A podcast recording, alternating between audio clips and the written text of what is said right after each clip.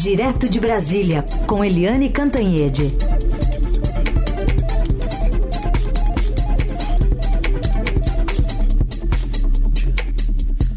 Oi, Eliane, bom dia. Oi, bom dia, Heisen, bom dia, ouvintes. Bom, primeiro para ilustrar, a gente queria trazer para você um, uma resposta aqui do Tenente Coronel Mauro Cid. Presta bem atenção, porque são muitos aspectos né, que você vai ter para comentar em tudo isso que ele vai falar. Sou Mauro Cid, é, qual é a sua idade? Deputado, com todo respeito a Vossa Excelência, mas para manter a coerência é, do, do, que eu venho, venho falando e seguindo a orientação da minha equipe técnica, eu permanecerei em silêncio. Então tá bom. Idade em silêncio, Eliane, até isso. Olha, é, é assim, inacreditável, né? Espantoso tudo isso. E o tenente-coronel da Ativa, o Mauro Cid apareceu na CPMI fardado. Né, a expectativa inicial é de que ele não fosse, de que ele fosse a paisana, mas ele apareceu fardado e ontem o, próprio comandante do Exército, o general Tomás Paiva, me, é, me explicou que ah, pelo protocolo é assim mesmo, né? Oficiais da ativa que sejam chamados para depor, eles vão fardados, até porque ele estava ocupando uma função que tem a ver com o posto que ele ocupa no Exército. Né? O Lavander, na Lawanda, né, que foi aquele é, coronel que depois, antes, não foi fardado, porque ele estava no que ele chamava de conversas pessoais é, que não tinham nada a ver com a função, com o posto que ele ocupa no Exército. Mas, enfim, de qualquer jeito, é muito ruim a gente ter um oficial da ativa fardado numa situação daquelas, em que ele não respondeu absolutamente nada, nem a idade, nem quantos filhos tem, nem coisa nenhuma. Uma longa sessão de horas e horas em que ele não disse nada. Ele fez uma rápida introdução, que não, enfim, não, não contribuiu para coisa nenhuma, e depois ficou em silêncio até na idade o número dos filhos. Então, Uh, a CPMI está indo ladeira abaixo. A CPMI, que foi uma ideia, uma invenção da oposição bolsonarista, é, que queria mostrar que o governo Lula não agiu, que o governo Lula, sei lá, tinha interesse. Eles chegaram a dizer, né? Os bolsonaristas acreditam em qualquer coisa. Eles chegaram a acreditar que aquilo tudo de 8 de janeiro, quebra-quebra no Planalto, no Congresso, no Supremo, aquilo tudo tinha sido, na verdade, uma jogada da esquerda. Era uma coisa maluca, assim, tipo terra é plana. Né? É, e aí eles criaram a CPI, brigaram, brigaram. Quando o governo Lula viu que era bater, dar murro em ponta de faca, disse, tá bem, então vamos criar. Vamos criar. E é óbvio, né? Óbvio que você não consegue transformar a vítima em réu e o réu em vítima. Então ficou evidente né, que o, quem ficaria ali é, no banco do GEL seriam os bolsonaristas que articularam, que financiaram e que participaram do quebra-quebra. Né? E o golpe, a tentativa de golpe foi crescendo com a minuta achada primeiro no ex é, no, na casa do ex-ministro da Justiça, Anderson Torres, uma minuta de golpe.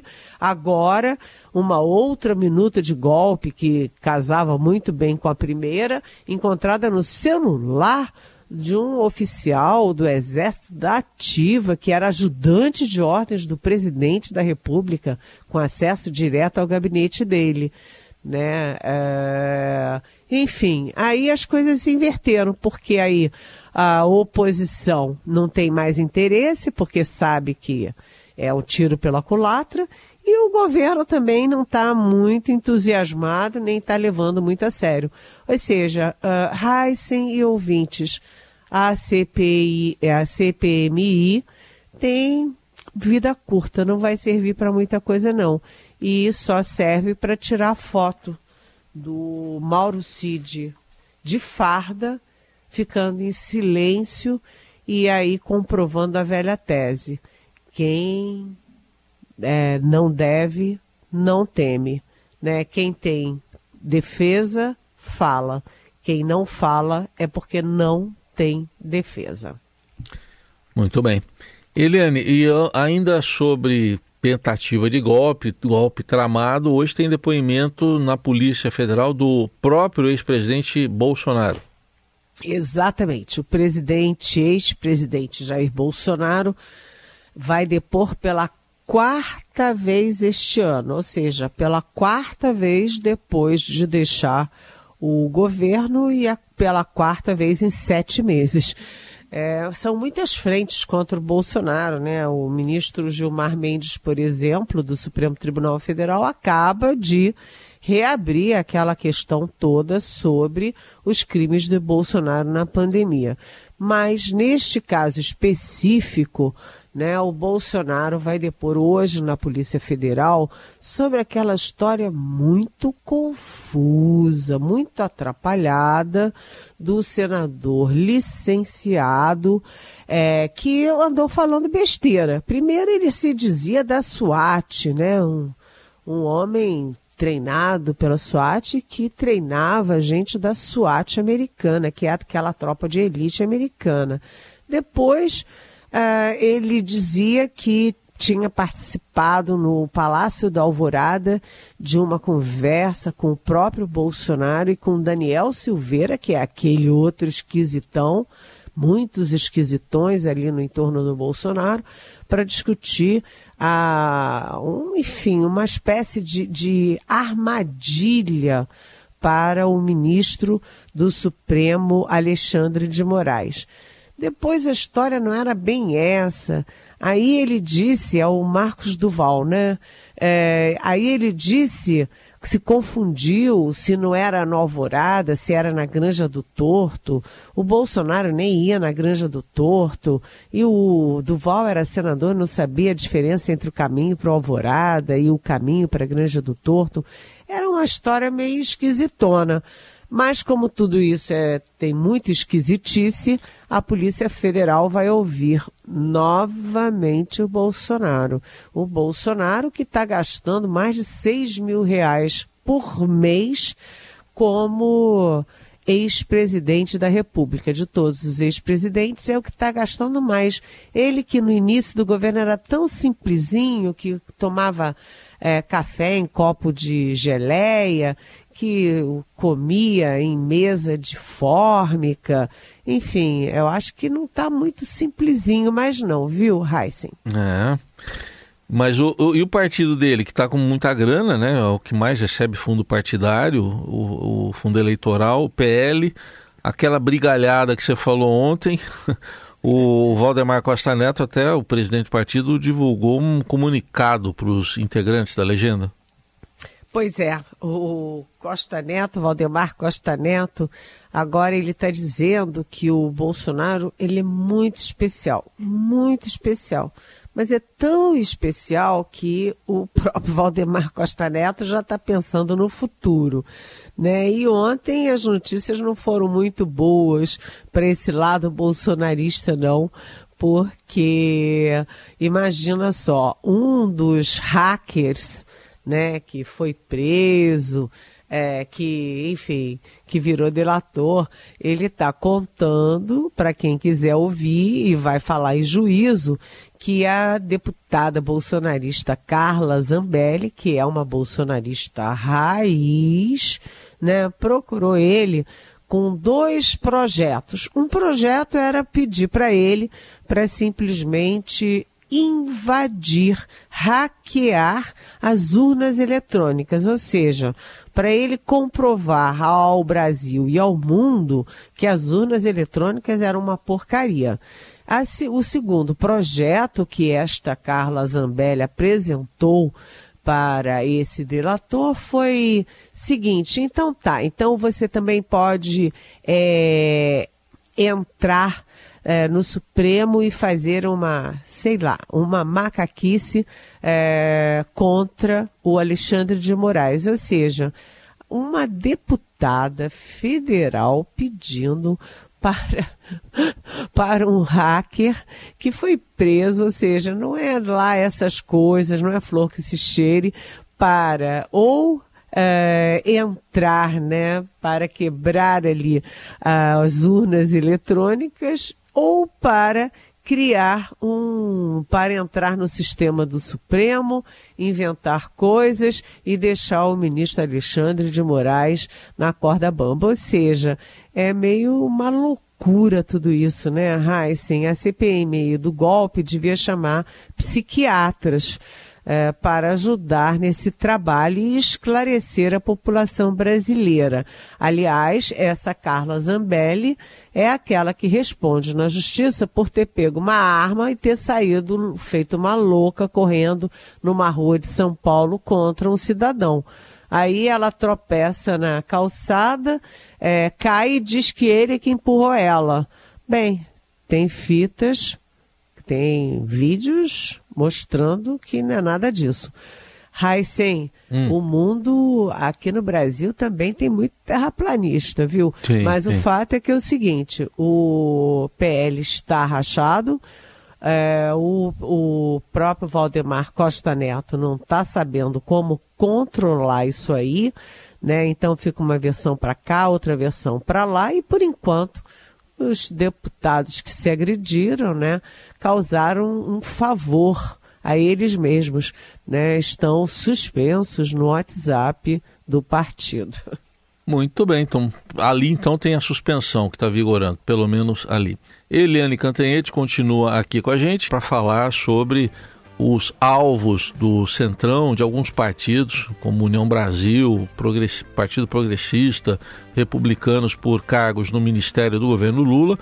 Ontem até, né, Eliane, houve uma conversa do presidente Lula com a ministra dos Esportes, Ana Moser. Na saída, ela comentou o assunto, disse que a demissão dela não foi tratada. Vamos ouvir o que ela disse.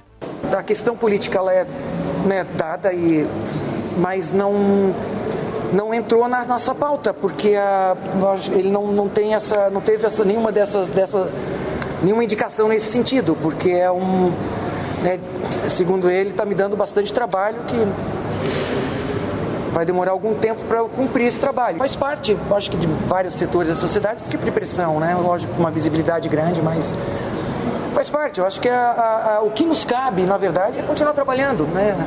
A, as decisões elas têm o lugar de acontecer e a, né, o, o, que nos cabe é continuar trabalhando. Está é, tá muito mais na imprensa do que no nosso dia a dia.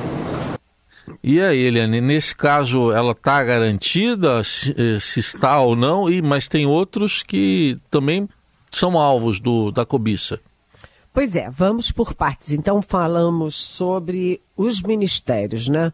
Porque a Ana Moser ontem, é, que foi uma grande jogadora de vôlei, né? Uh, ela se encontrou com o presidente Lula e com dois ministros importantes: o ministro-chefe da Casa Civil, Rui Costa, e o ministro da Articulação Política, Alexandre Padilha, ambos do PT. Ela que estava ali na mira porque o Centrão, particularmente o Republicanos, né, o Republicanos quer essa vaga, o Ministério do Esporte, que tem muita visibilidade, mas o que que o Lula fez ao chamar a Ana Moser e fazer essa foto dos quatro no palácio? Ele quis mostrar que, olha, não mexam com a Ana Moser, né? Ele está blindando o Ministério dos Esportes e blindando a ministra Nana Moser, que inclusive agora começa a trabalhar para trazer a Copa Feminina para o Brasil.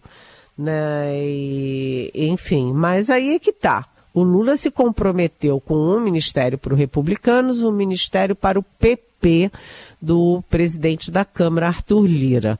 Ok, se não é esporte, se não é saúde, se não é educação, se não é Ministério do Desenvolvimento Social, se não é Justiça, se não é, é Fazenda, obviamente, se não é a Casa Civil, alguém vai ter que dançar, né? Alguém está, dois alguém no governo estão com a cabeça prêmio e isso não está claro. Como é que o Lula vai se mexer para e como é que o Lula vai mexer as peças no tabuleiro para satisfazer aí a gula do Centrão e ao mesmo tempo manter firmes as pastas do PT, as pastas dos outros partidos aliados e as pastas que têm muito a ver, é, que são muito blindadas pela própria opinião pública. E é o caso da saúde, do Ministério de Desenvolvimento Social e do, da educação, por exemplo.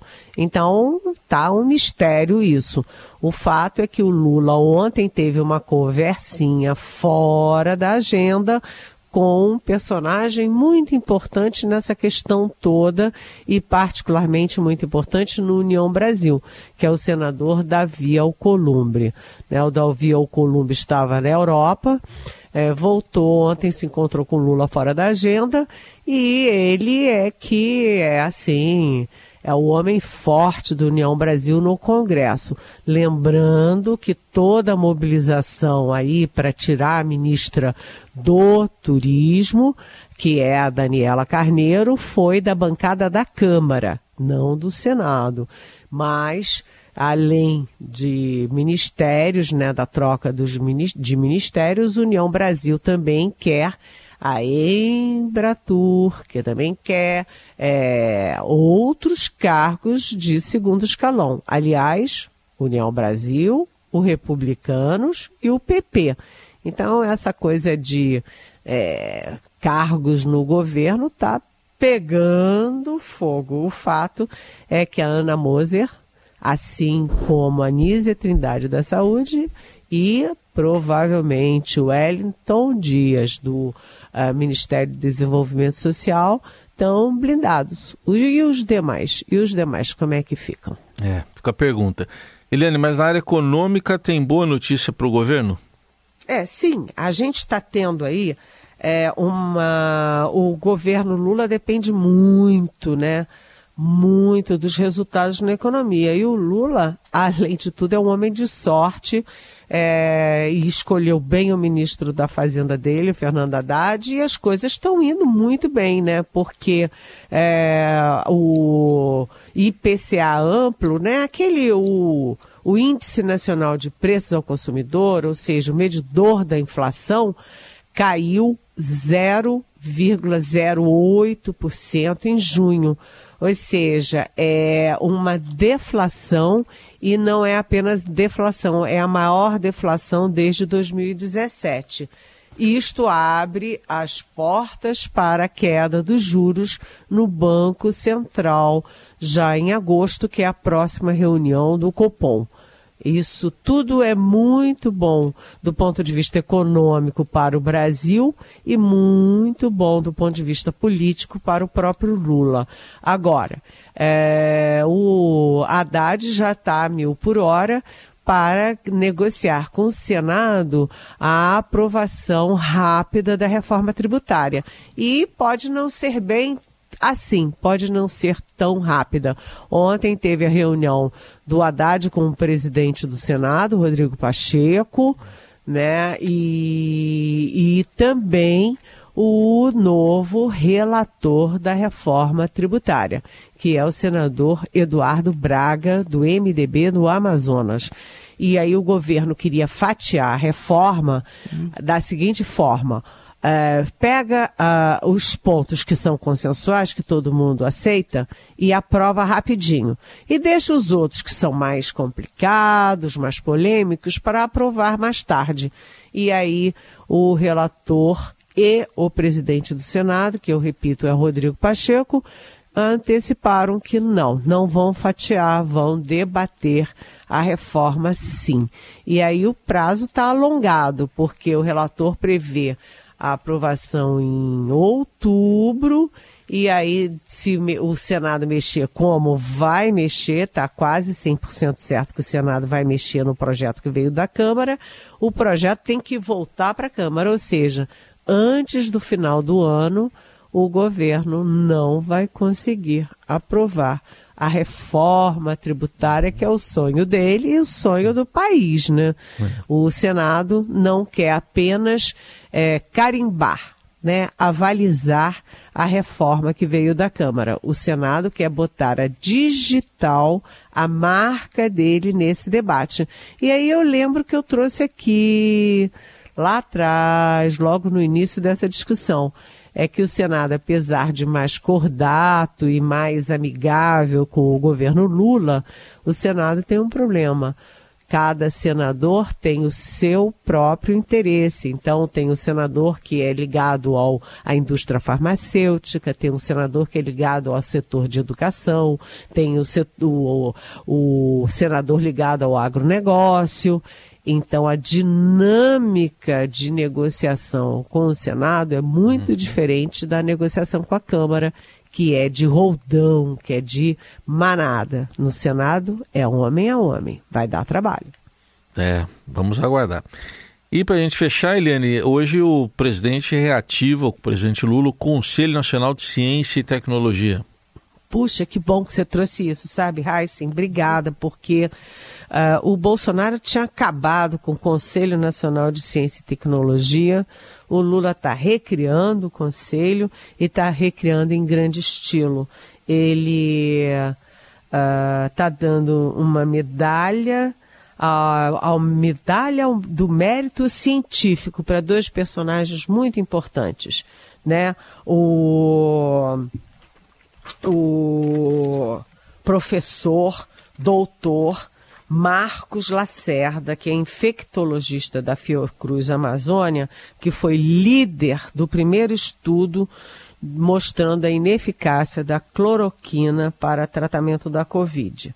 Né? E a, a sanitarista Adele Schwartz, é, que é diretora da Fiocruz e que foi demitida no governo Bolsonaro porque tinha uma cartilha para cuidar da saúde dos homens trans. Né? Então, o Bolsonaro demitiu porque ela estava cuidando da saúde dos homens trans. E agora ela vai ser homenageada pelo governo Lula.